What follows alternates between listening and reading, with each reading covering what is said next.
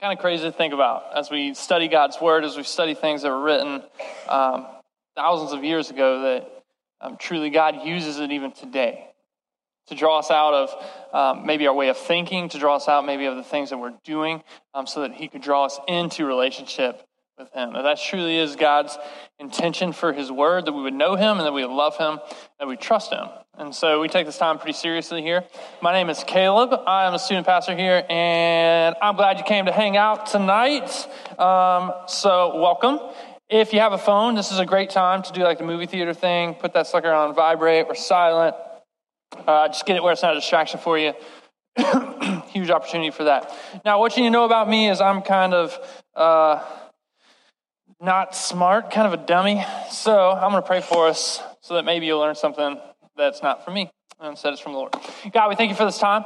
We thank you for all that you're doing uh, in this place. Lord, I thank you for the people you've brought here tonight. Lord, you know um, exactly where my friends here sit as far as their relationship with you, God. You know uh, their deepest struggles. God, you know their deepest celebrations. God, you know the things they are trusting that um, aren't you, and you know how how well they are trusting you, God, that you, you know every part of us. And so, Lord, I ask that uh, with that in mind, that you, um, Lord, would impact our hearts and our lives tonight. That you would speak truth uh, through me and through your word. Um, God, that you would give us focus and understanding of all you're doing. In Jesus' name, amen. Hey, so tonight, here's what I want to do. I want to clarify for you, I hope, or, or I, I, want to provide an opportunity really where the Lord can clarify in your mind and in your heart um, what is written on the doorpost of your life. And you may have heard that before, and if not, I'm, I'm going to kind of explain it to you.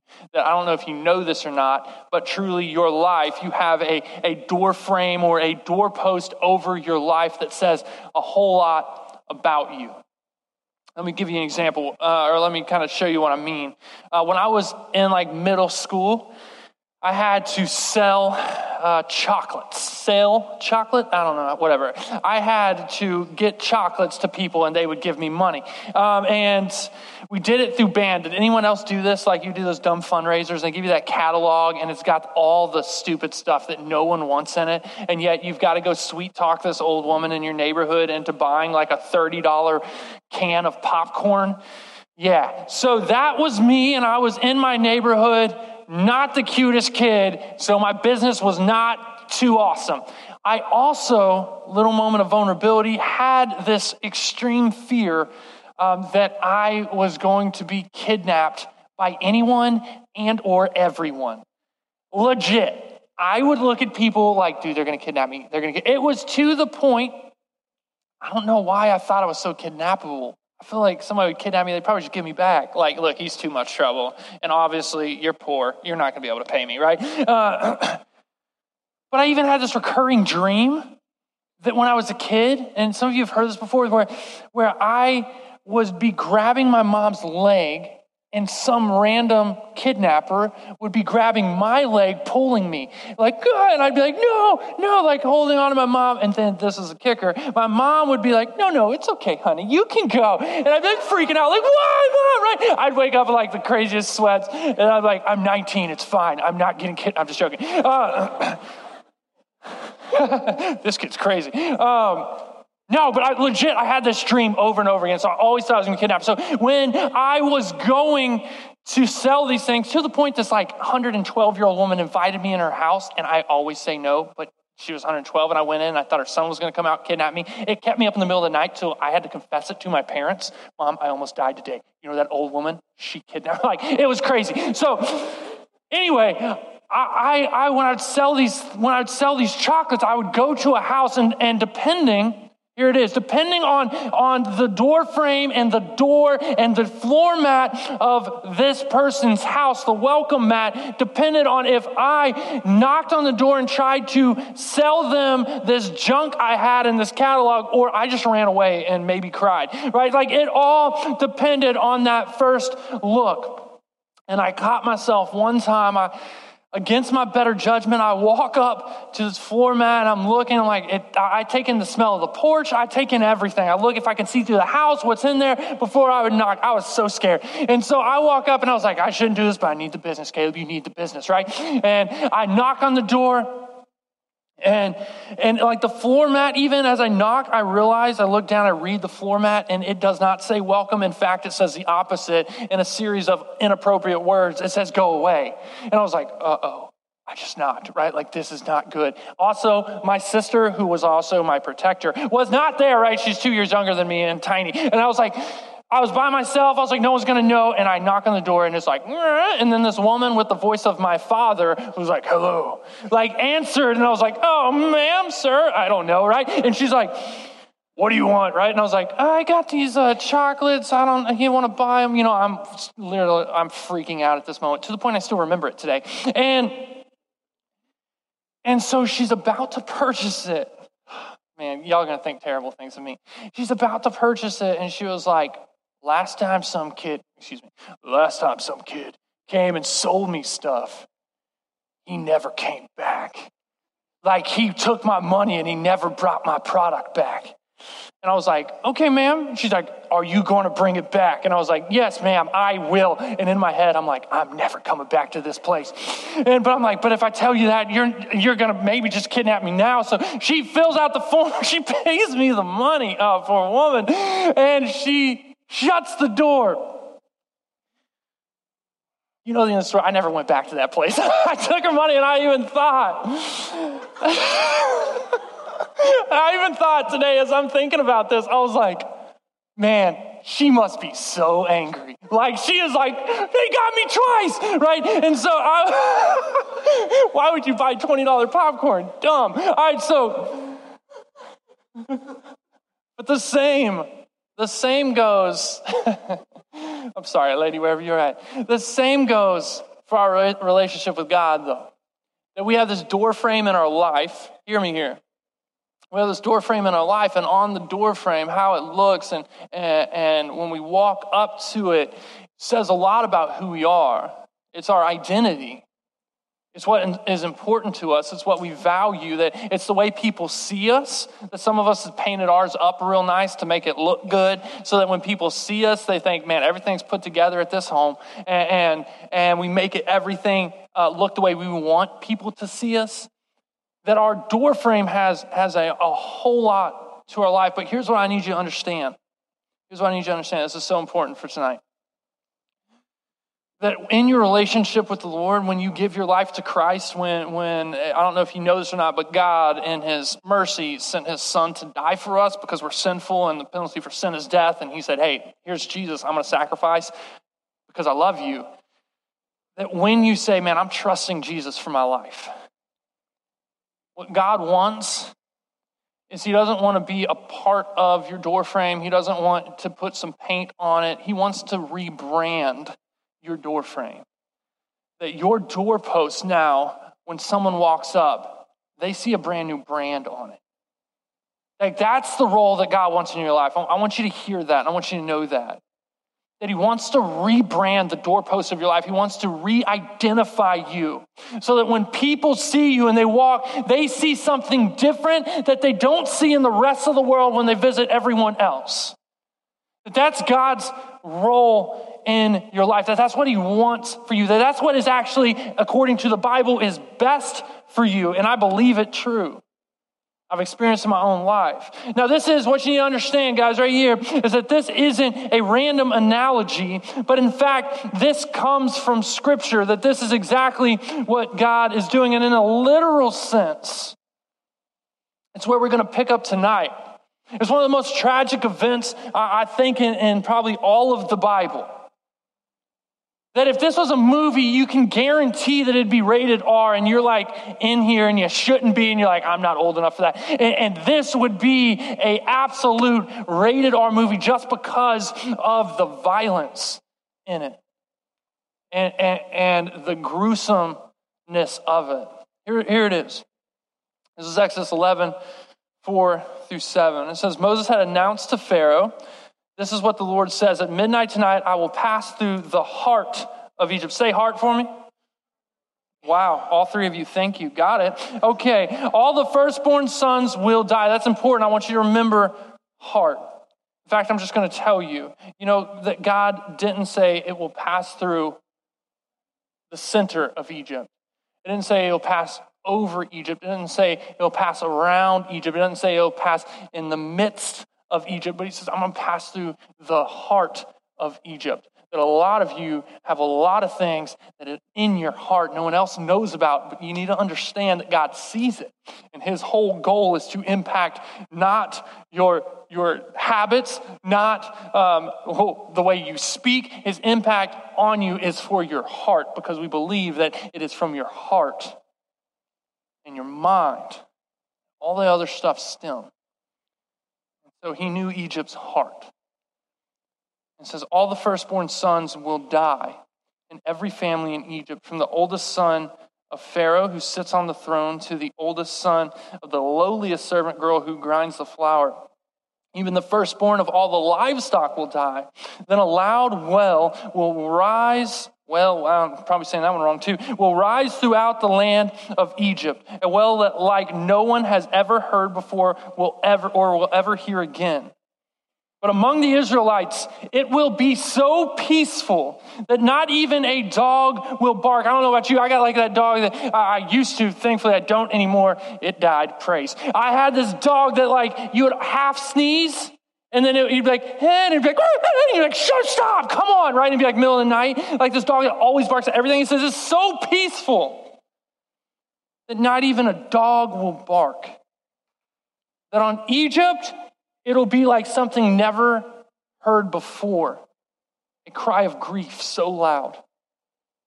But in Israel, it'll be so peaceful, not a dog will bark.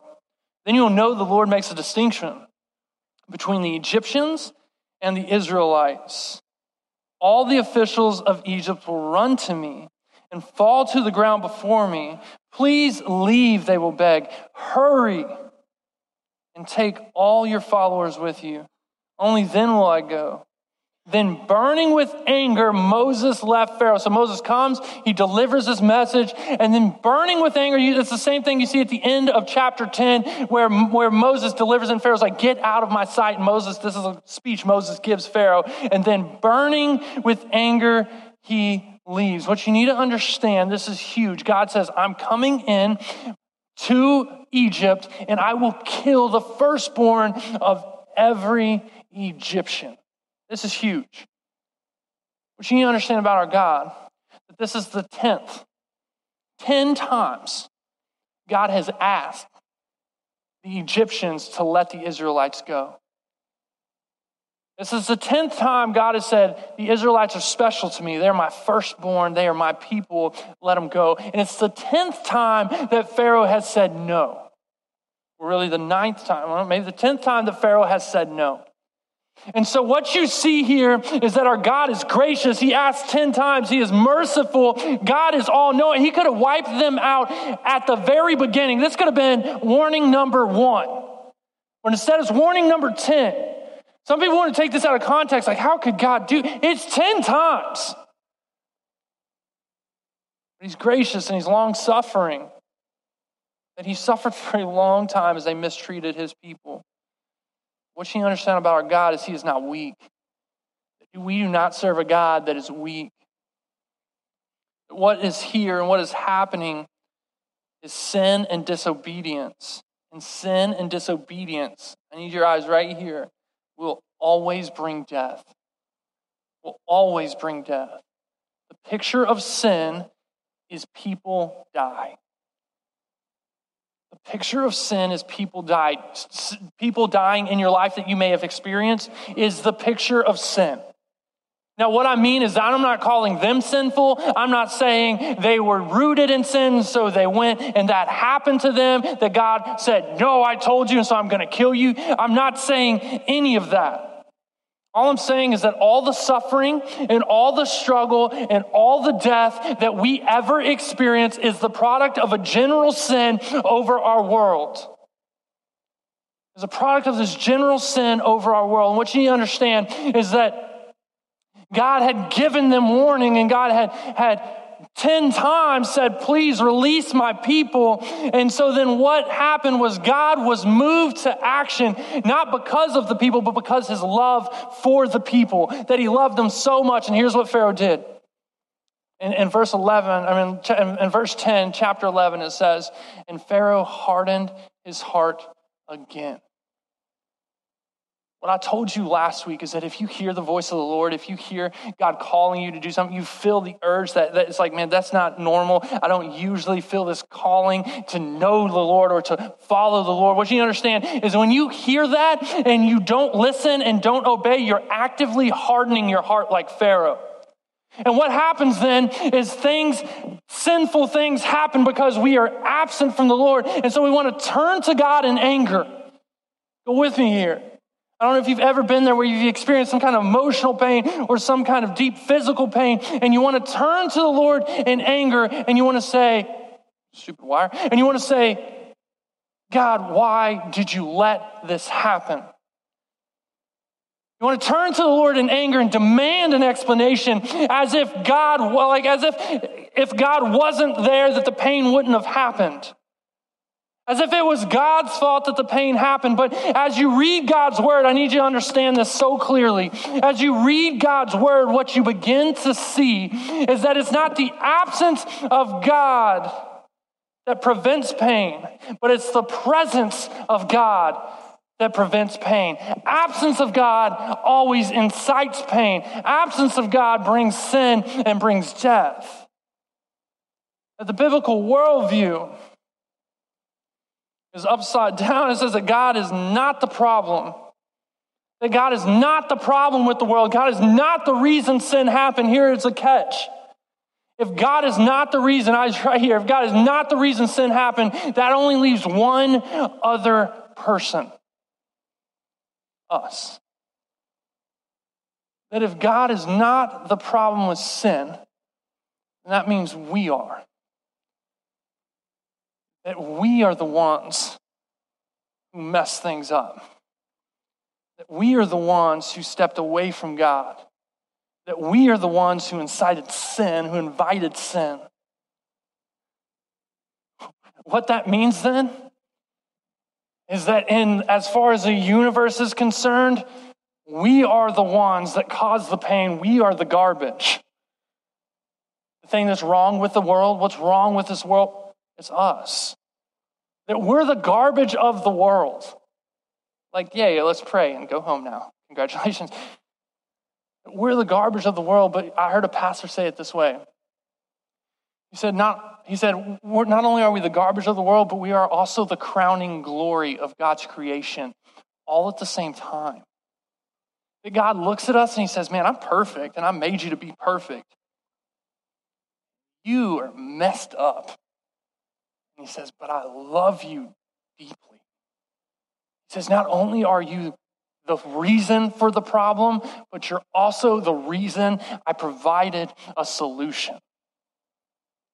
That we are not only the reason Jesus had to die, but we are the reason Jesus chose to die.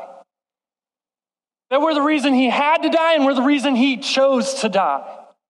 That he said, You messed up, so I will sacrifice, but the reason I will sacrifice is because I love you. I'm not sacrificing so that I love you, I'm sacrificing because I love you. He says, Man, you are sinful, and yet I still love you deeply. That's the gospel. God doesn't love us because Jesus died. God loves us so Jesus died. He loves us before Christ died for us. The reason Christ died because he loves us. Our God is a just God. The absence of God is always death. So that's what we see is that these people who have abandoned God have subjected themselves to God's judgment. This is verse 21. It says, And Moses summoned all the elders of Israel and said to them, Go select an animal from the flock according to your families and slaughter the Passover animal. Taking a cluster of the hyssop, dip it in the blood that is in the basin, and brush the lintel and the two doorposts with some of the blood in the basin. None of you may go out of the door of this house until morning, when the Lord passes through to strike Egypt and sees the blood on the lintel and the two doorposts. He will pass over the door and not let the destroyer enter your house to strike you. So I'm going to kind of read the scripture fast because we got to kind of flow. But what you need to understand is that basically what he said is you're going to go kill a lamb 10 days, you're going to find a spotless lamb, see it for 10 days, make sure it's great, pick it out, great. Four days later, you're going to slice its throat. You're going to bleed it out into a bucket, a bucket that's just going to hold its blood. And then you're going to take some hyssop, which I'll show you what that is in a little bit. You're going to take some hyssop if we have time, and you're going to dip the hyssop in the blood and you're going to wipe it over the doorpost of your house. And that way, when the striker comes through, when the angel of death comes through, that you will be safe and anyone who does not have the blood will be subject to death. Here's the question I have for you. If God is all knowing, why is the blood needed to be wiped on the doorpost? Did God not know where the Israelites were? Did God not know who should be saved and who were his people and who wasn't? See, it's what we do with Jesus sometimes. That a lot of us are in here and we know about Jesus and we know what Jesus has done. But here's the truth, and here's how we see it right now is that until the blood of Jesus is wiped over the doorpost of our life, rebranding our life, his sacrifice will not be sufficient for us. That his sacrifice will not, maybe sufficient the right word, his sacrifice will not be applied to our life. Until we choose to allow him to rebrand our life, until we place our trust in him and allow his cleansing and his work in our life to happen, it's irrelevant. We deny it. See, those people, it was like, I don't care if you kill a lamb, I don't care if you slaughter 15 lambs, until you take that blood and you put it over the doorpost of your house, will you be safe? God knows who's an Israelite and who's not. But it was this act of rebranding their house.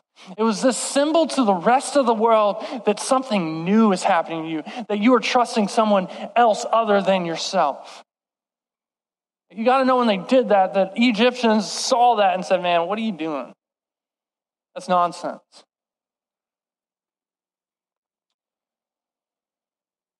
Kind of amazing. See, the blood on the doorpost of our life needs to be in a way that we can speak as Paul spoke in Galatians 2:20 where he says, "The son of God loved me and he gave himself for me." When you can say that in your heart and truly believe it and know it, that, man, the Son of God loved me and He gave Himself for me, then you can be assured that His blood has cleansed you, that, that His mark is on your life, that when God sees you, He doesn't see the sinful you, but He sees the perfect you because of what Jesus has done. What you need to understand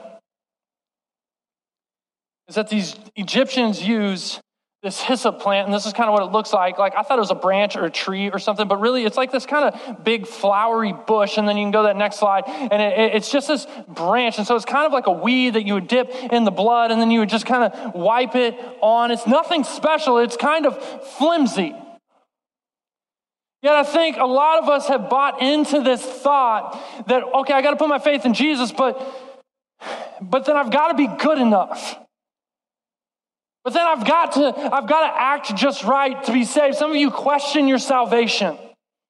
That anytime anyone offers an opportunity to pray to be saved, you better believe you're praying it again. You're saying, man, let me get some more of that blood and let me wipe it over here because I think maybe somebody washed off. It rained the other day. Like it's getting thin. I want God to be able to see it. Like, let me wash it off. Let me get a bigger, a bigger hyssop bush and let me just really wipe it on. But some of you have placed your faith in the hyssop branch. That you need a bigger one and a better one. You need to look better and sound better and be better to make sure that blood is really on there. Yeah, man, let me be, I just want to be certain. Let me do it right. Let me make sure I do it right. What you understand is God is not concerned about the quality of your faith. It's the object of your faith that matters. It's the object of your faith that matters, not the quality of your faith. Now, what I, what I want you to hear is I'm not saying that you can go on not trusting Jesus. What I'm saying is that when you've placed your trust in Jesus, if you have doubts sometimes, it doesn't mean you're not saved. If you screw up sometimes, it does not mean you're not saved. That is not this whole process of getting back to the blood and wiping it back on your doorframe. When the Lord brands your life, you are branded for life. When he says, Man, I'm calling you mine, he was always calling us his. I don't know if you've ever heard that statement where you like maybe make fun of somebody who doesn't deserve it, or you do something and some, one of your friends says, Oh man, you're going to hell for that. Or you may say, Man, I'm going to go to hell for this. Like if that's you and you truly like believe those kind of statements, or you may even say them, meaning you might kind of believe them, then you're one of these people. And you're someone not, and it's not a bad thing, you just need clarification.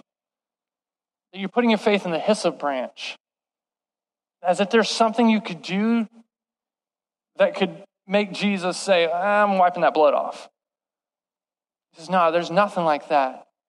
If you've trusted me and you've placed your faith in me, know I'm saving you.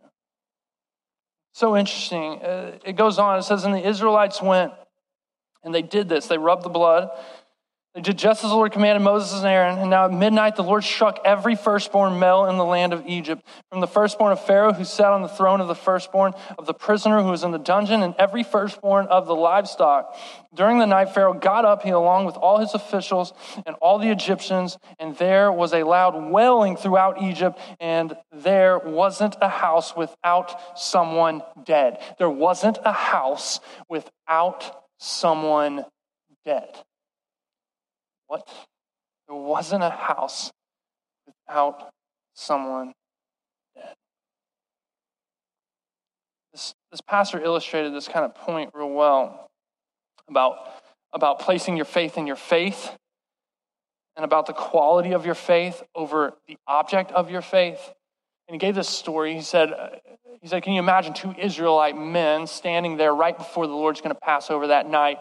And one man saying to the other man, Man, I feel really nervous about tonight. I don't know. I'm kind of scared about it. And the other man says, No, no, did you put the blood over the door? And he's like, Yes, I put the blood over the door. And he's like, Then what are you nervous about? You're good. I, I, I, we're ready to go. And he says, No, man, I only have one son. You have like six sons. So if I lose mine, I lose everything. Which, you know, firstborn sons then were like sacred. And, and, and, the other guy's like, no, man, if you put the blood over the door, you're good. You're good. It's the object of your faith. You're good. And, and I'm pumped about it. And so then the angel of death comes that night. So you got these two Israelite men. They both put the blood over their door. One was doubting, and one was not. One was pumped about it. Angel of death comes over. Egypt that night. Which one of those men lost a son? The answer is neither. Neither of them lost a son. Because it wasn't the quality of their faith, it was the object of their faith that saves them. What you saw in Egypt is their, the object of their faith was something other than God. For some of you, that's, that's dinging off in your heart right now. Things you're trusting is something other than God. You come because that cute boy, that pretty girl, like that pizza, like whatever, Some of you are married to pizza, I get it. Like, that is what brought you. And the door frame of your life has, has an identity you're trying to maintain. Jesus says, Give that to me. Let me give you a new identity when you place your faith in me. It goes on, it's kind of wrapping up, trying to wrap. I'm going to read fast. You can go back and read it on your own later. He summoned Moses and Aaron during the night this is Pharaoh, and said, Get out immediately from among my people, both you and the Israelites. Obviously, there's dead people everywhere, like leave, and go worship the Lord as you have said. Take even your flocks and your herds if you have asked, and leave, and also bless me. Now, the Egyptians pressured the people in order to send them quickly out of the country, for they said, We're all going to die. And so the people took their dough before it was leavened and their kneading bowls and wrapped them up in their clothes clothes on their shoulders. The Israelites acted on Moses' word and asked the Egyptians for silver and gold items and for clothing. What you need to know is the Israelites weren't laying in bed when this happened. They weren't sleeping and like, oh, what is that noise over there? No, the Israelites were dressed, sitting at their table waiting. They were ready to go. No one was asleep in Israel. They were waiting. All right, let's just wait for them to scream and then we leave them. That Moses had already told them, hey, take joy, we're getting out tonight. And so they were ready to go, and then they went through Egypt, and the people were like, Look, get, take whatever you want, just leave, get out of here. And so, by way, I love what it says at the end of this. So the Lord gave the people such favor with the Egyptians that they gave them what they requested. And in this way, they plundered the Egyptians. The people that owned them just got owned by them. The Israelites traveled from Rameses to Succoth. Doesn't sound like a great place. About 600,000 able bodied men on foot beside their families. What town do you live in? Succoth, right? Is that New King James Version? Yes, I sucketh. Uh, okay. I love it. I love it that they were ready to go, that they were ready to go. It ends this way. Exodus 12 42, it says, It was a night of vigil and honor of the Lord because he would bring them out of the land of Egypt. The same night is an honor for the Lord, a night vigil for all the Israelites throughout their generations. I love that. They go on, and if you actually read the whole chapter, what you'd see is that the Lord told them, and I want you to repeat this. This is a new year for you. This is a new time for you. We're starting over your religious calendar today. This is it. 430 years in slavery to the day he released them. He says, This is it for you. You're going to celebrate this every year for the rest of this world. And still today, they celebrate the Passover. They celebrate that God passed over them. Why do they continue to celebrate it? I think you only continue to celebrate it when God had something bigger planned. And what we know now is what he had bigger planned was Jesus. That Jesus came into this world. I love what John says in John 129. It says the next day Jesus is, is around and John's around and Jesus and John meet up and John sees Jesus and this is what he cries out. He says he sees him coming towards him and he said, Here is the Lamb of God who takes away the sin of the world. There's our Lamb. There's our Lamb. There's the one that rebrands my door. There's the, there's the one that gives me a new identity. There's the one that protects me from things like a door should and gives me access to things like a door should. He protects me from death and gives me access to eternal life. That that is what Jesus does. I love Revelations. Let's go on real quick. This is the last thing I'm going to read for you. And we're going to close out. It says, When we took the scroll, the four living creatures and the 24 elders fell down before the Lamb. Each one had a harp and golden bowls filled with incense, which are the prayers of the saints. This is a whole like a lot of stuff you've got to really study to understand understand. It says, and then they sang a new song. You are worthy to take the scroll and to open its seals. And this is where it gets really cool. It says, because you were slaughtered and you purchased people for God by your blood from every tribe and language and people and nation. You made them a kingdom and priest to our God, and they will reign on the earth. He says, Man, our lamb, the one that protects us, is Jesus. The one that we have access to to rub the blood on the doorframe of our life is Jesus. And the question I have for you is what is on the doorpost of your life? What is on the doorpost of your life? What is the thing that defines you? Like if it's anything in Jesus, you're shortchanging yourself. You're missing out on huge blessings.